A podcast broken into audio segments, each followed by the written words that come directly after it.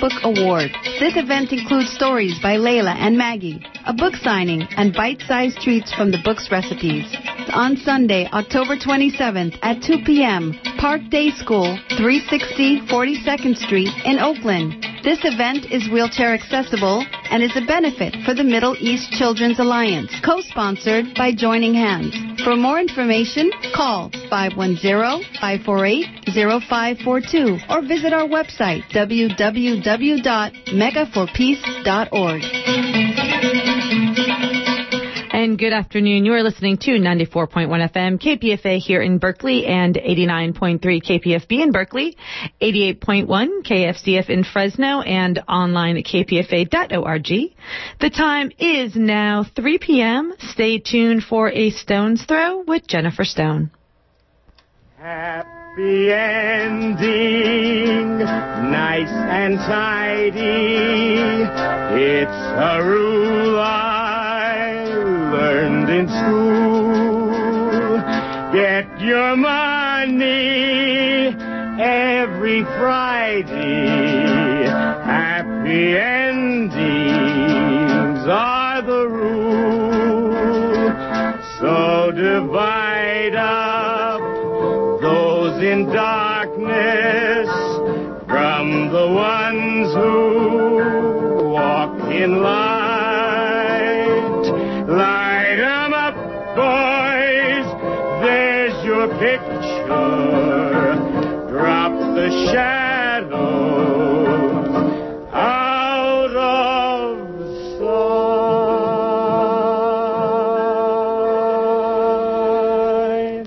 This is Jennifer Stone with Stone's Throw. Now, for those of you listeners out there who love the theater of politics, ha ha, I know you've had a headache for weeks. Anyway, these past few weeks have been a feast for me. I just turned off that mess in Congress, you know, and I watched cable TV and PBS, and I watched history. Now, of course, the past is never past, you know. what is that? Uh, somebody said the other day, they said, yes, uh, oh, but that's all past. No, no. Past is never past. It isn't dead. No, hell, no, it isn't even dead. Anyway, I want to tell you about The Hollow Crown, first of all. It's on PBS TV, and it brought us four of Shakespeare's history plays. Talk about political melodrama, ambition, primate grandiosity, you know, guys, alpha males, the young bulls like Hotspur and the all the old guys, you know, the silverbacks like the ones in Congress. Anyway, you know, the psychological profiles are all the same. Uh, anyway, the plays are Richard II, Henry IV, parts one, part two, uh, and Henry V, the fourth play. I watched them all several times.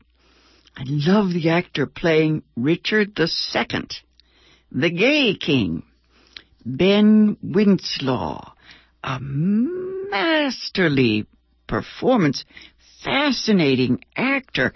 He does masochism, megalomania, self-centered to a fault. King all his life. Brat, you know. He's 33 actually when he's slain in prison at the end. Whoops. Is that a spoiler? Anybody out there who doesn't know King Richard II was murdered? Well, assassinated. Uh, He's just this study in narcissism and wounded vanity.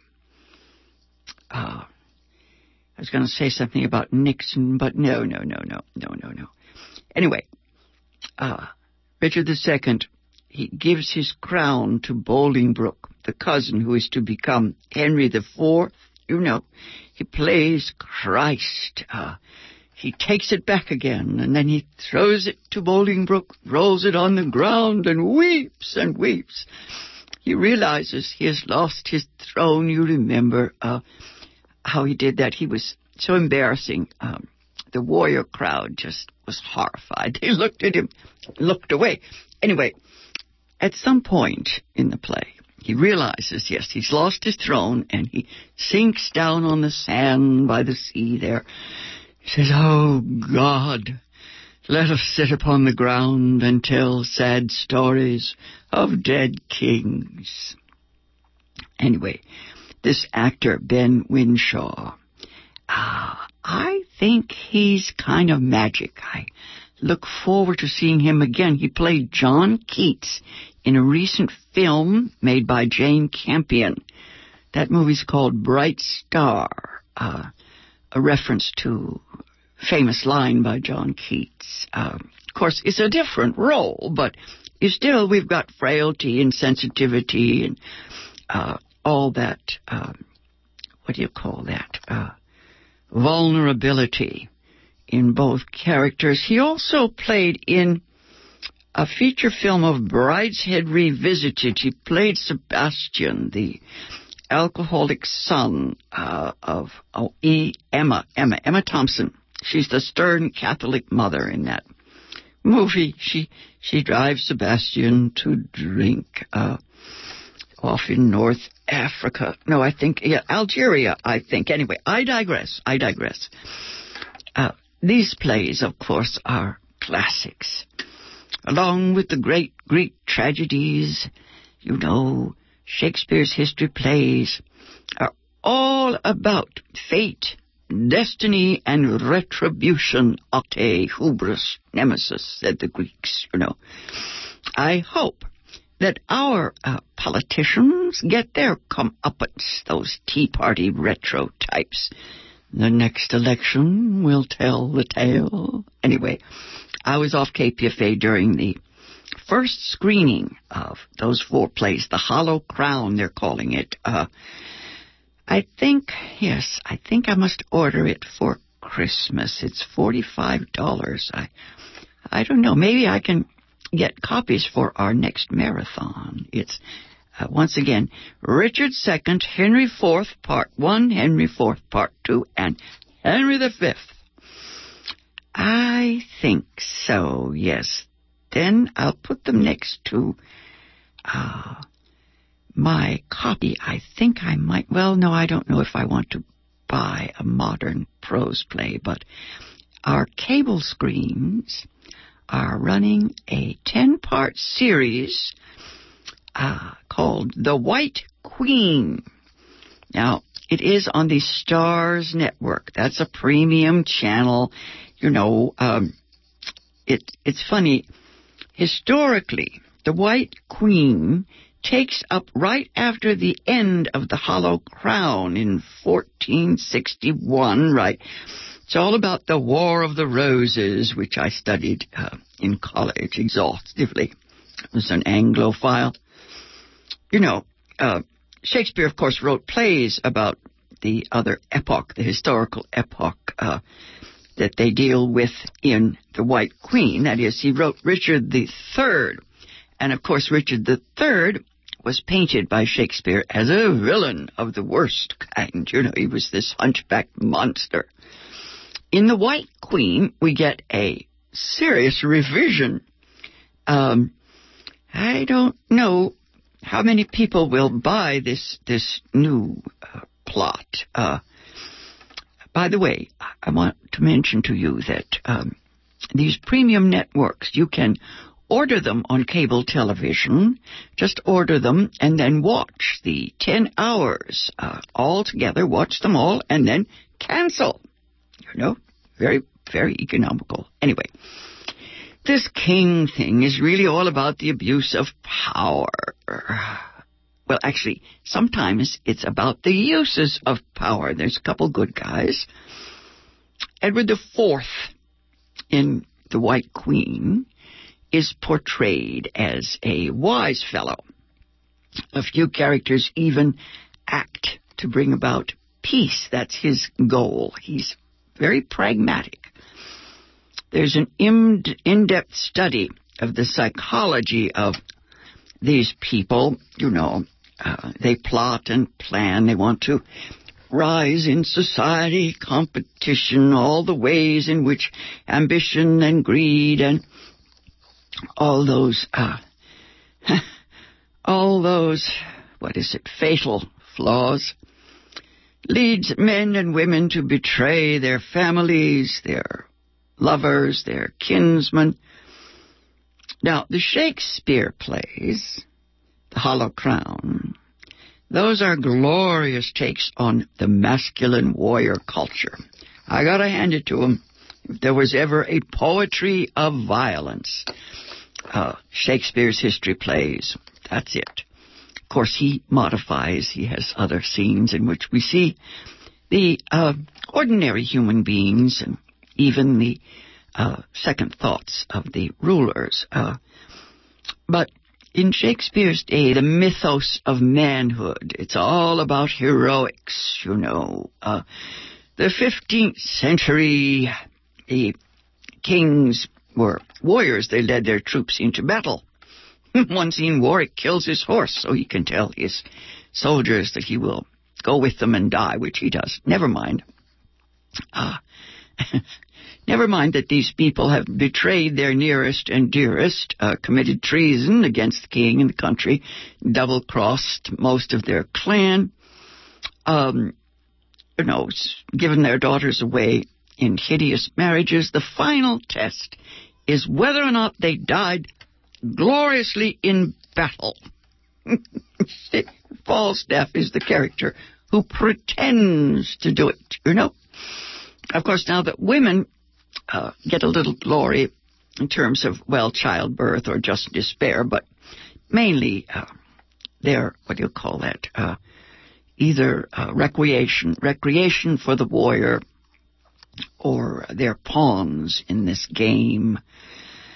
Oh boy, the most fun for me is when Henry V is young and he hangs out with Falstaff at the Boar's Head Tavern. That's a trip.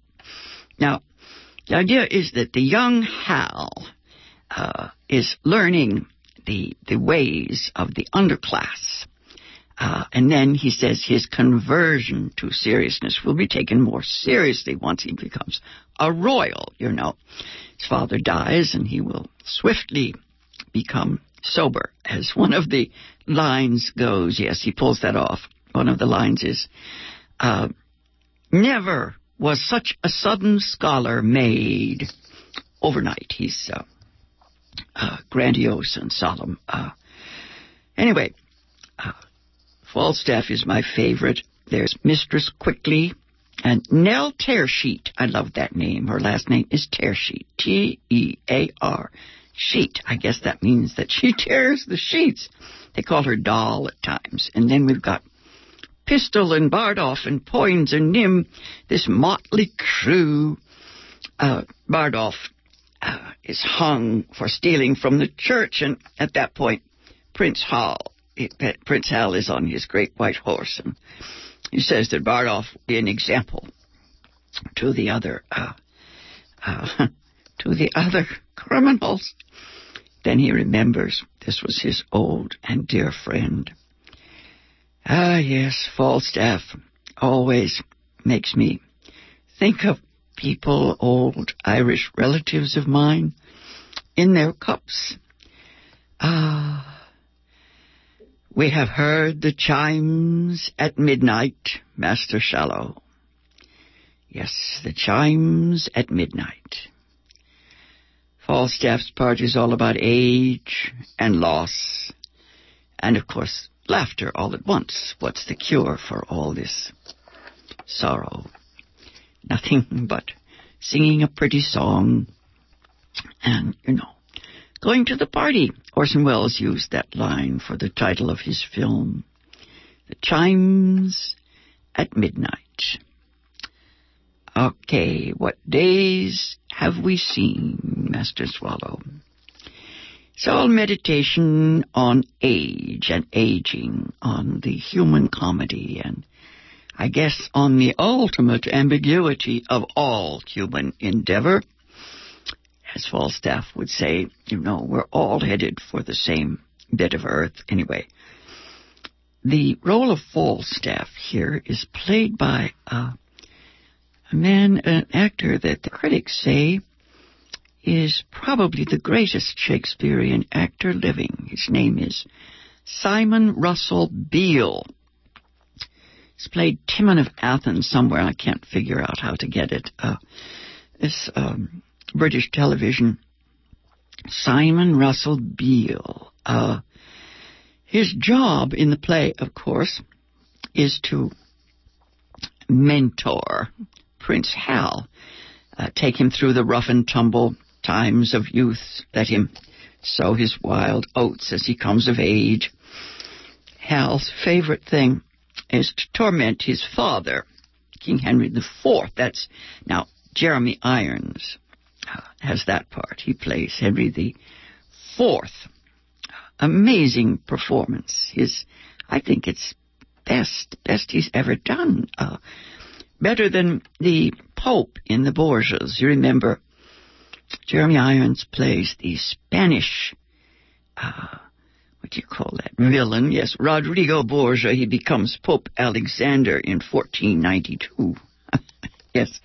Actually, he's awfully good in the Borgias, too. But here, he is suffering, of course, from terrible guilt because he took the crown from Richard II.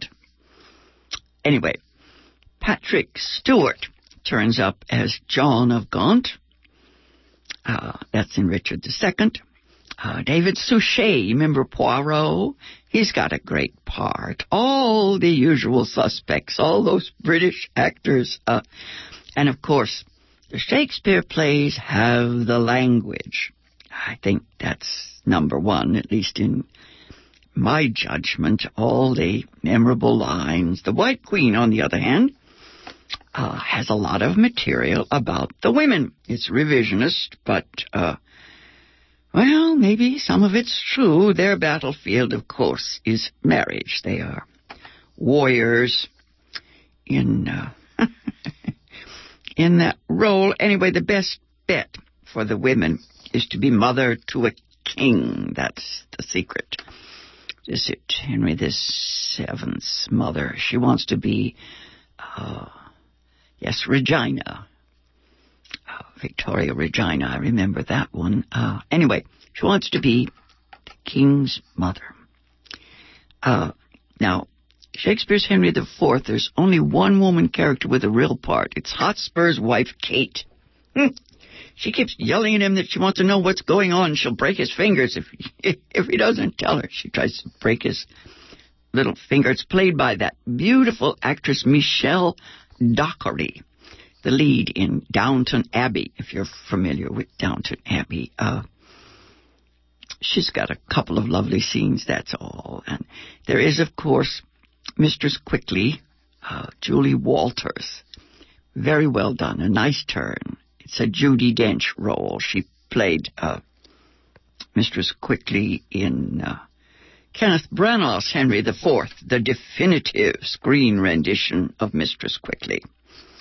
Kenneth Branagh, of course, uh, what was it he said? He said, I give good soldier. That's his phrase. Anyway, uh, I think that this new interpretation is competition for uh, Kenneth Branagh's film. The scene when the king, when Hal walks among his soldiers in disguise and talks to them about the role of the king and the the subject ruler. Yes, the subject, the ruler, and the ruled, and you know all that um, stuff. We still have it, you know, whether or not the common man is any more responsible for what's going on. You know, the universal soldier used to be my favorite song. Anyway, Sentimental folks like the famous line about that scene, uh, a little touch of Harry in the night. I don't know. I like the bit when the soldiers talk about the uh, uh, the king's reckoning. There'll be a reckoning after the battle, you know, when all those limbs and arms and bloody corpses lie in piles on the battlefield. It's a big description of the horrors of war and the widows and orphans and all that for a cause. His soldiers cannot judge. Is it honorable? They don't know. One soldier says, It's enough to know that we are the king's subjects. Hmm. Yes, that's an early version of, well, I just followed orders. Not my place to think about these things. I hear that a lot, actually, in recent years, uh, from military men, you know. So we're fighting for uh, whatever the king or the ruler tells us is the right thing. Anyway, there's definitely a difference, you know. Uh, between constitutional monarchies and tyrannies. I don't know whether uh, Hal Henry IV was running a tyranny, but it was certainly a monarchy. Uh, a constitutional monarchy came later in England. You remember Magna Carta. Uh, that was back in 12 something actually. That was the time when the nobles got a hand in it. So we have a, an oligarchy, a collection of kings. Anyway, kings, lords, and anyway, a nice feudal system, you know. For those of us who became very irritated by the recent temper tantrums in Congress, I think it's wise to remember that democracy is still the best of the worst systems. Um, it may be, it may be, as King George once told us, King George III, that we will regret the loss of monarchy. Uh, of course, our balance of power gets unbalanced at times. I am grateful that President Obama stood his ground recently. He is, after all, a lawyer. He points out that the uh, law has passed, you know. Uh, Obamacare. Anyway, it's all been voted on. The Supreme Court has given it the okay. I mean, I mean, uh, Obama went to, yes, uh, Harvard Law School. He's the editor of the Harvard Law Review, and uh, I think he knows a lot about what the intentions of our forefathers uh, were. I don't know exactly what they had in mind, but they certainly chose to transcend monarchy. They knew that was a bad idea. Uh, I think that they believed in progress, in the notion that those feudal arrangements were out of date. You know, uh, of course, the 18th century federal government was nothing like ours today. For all those people who keep saying it's in the Constitution as if that were sacred text, we know that uh, uh, let's see, who got the vote then? Nobody but males with property back in the 18th century. To change all that took a civil war and much struggle. Women, women couldn't vote till after World War One.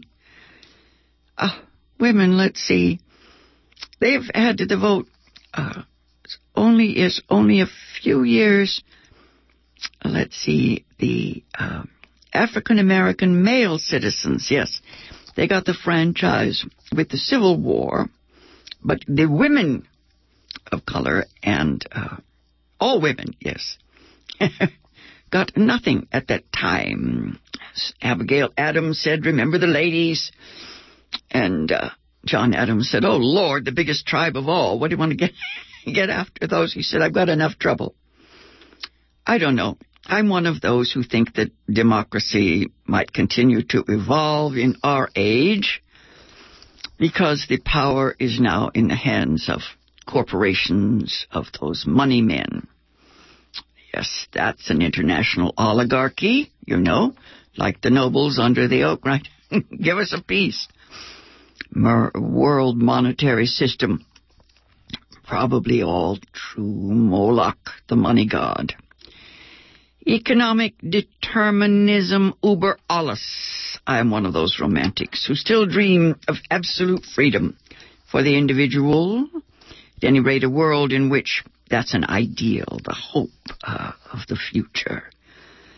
Uh, when I was young, I thought we were slouching towards socialism and Cuba without the bad stuff. Uh, I even thought capitalism might be useful, you know, used to promote the general welfare has its uses, but the world of high finance seems to have changed everything. That's where my brain burnt out. I just, I don't get it. I can't see it.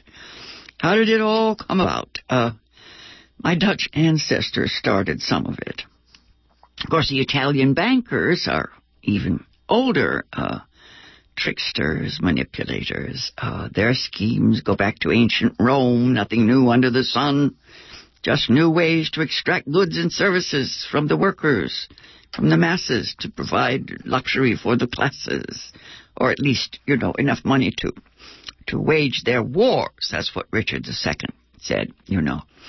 After John of Gaunt dies, he says, take the stuff, grab everything you can.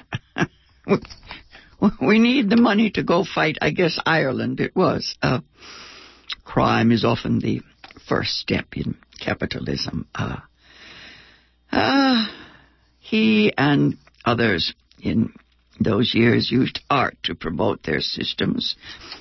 Some people think it's better than modern advertising.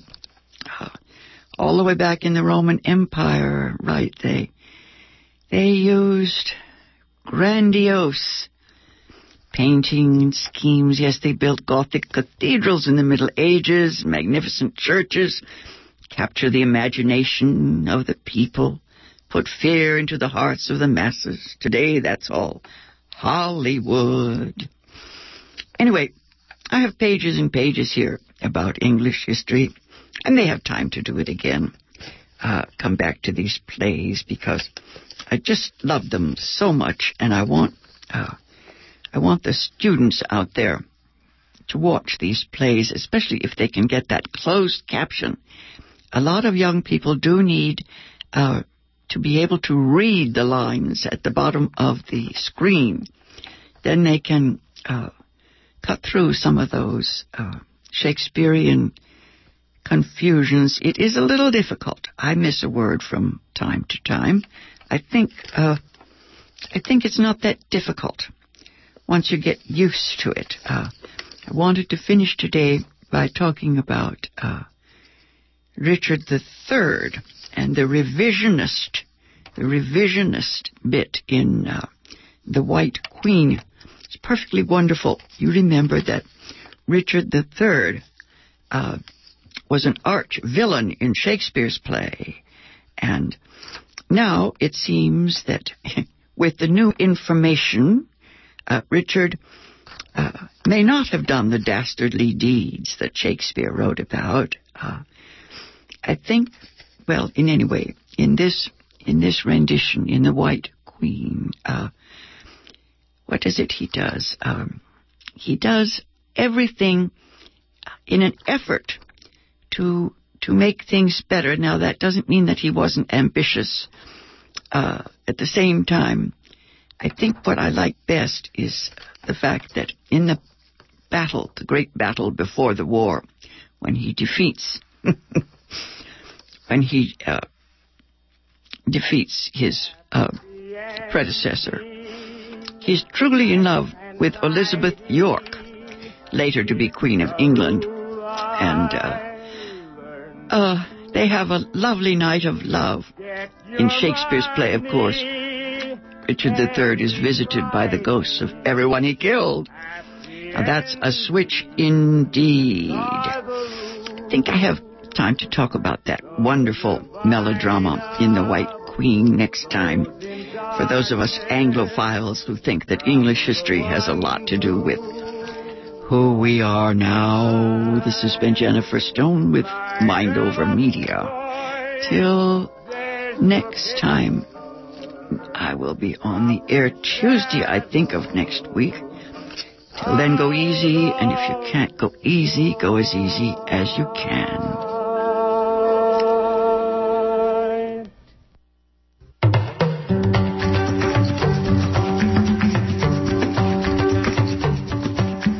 Hello, this is Julia Butterfly Hill.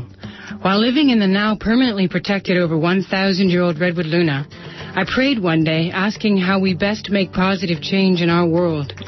The answer came to me in the form of an equation. Truth plus hope equals action equals change. It is only through public and alternative press like KPFA that we as people can find the true information and inspiration necessary in changing our world. Please support KPFA and be a part of actively empowering positive change in our world.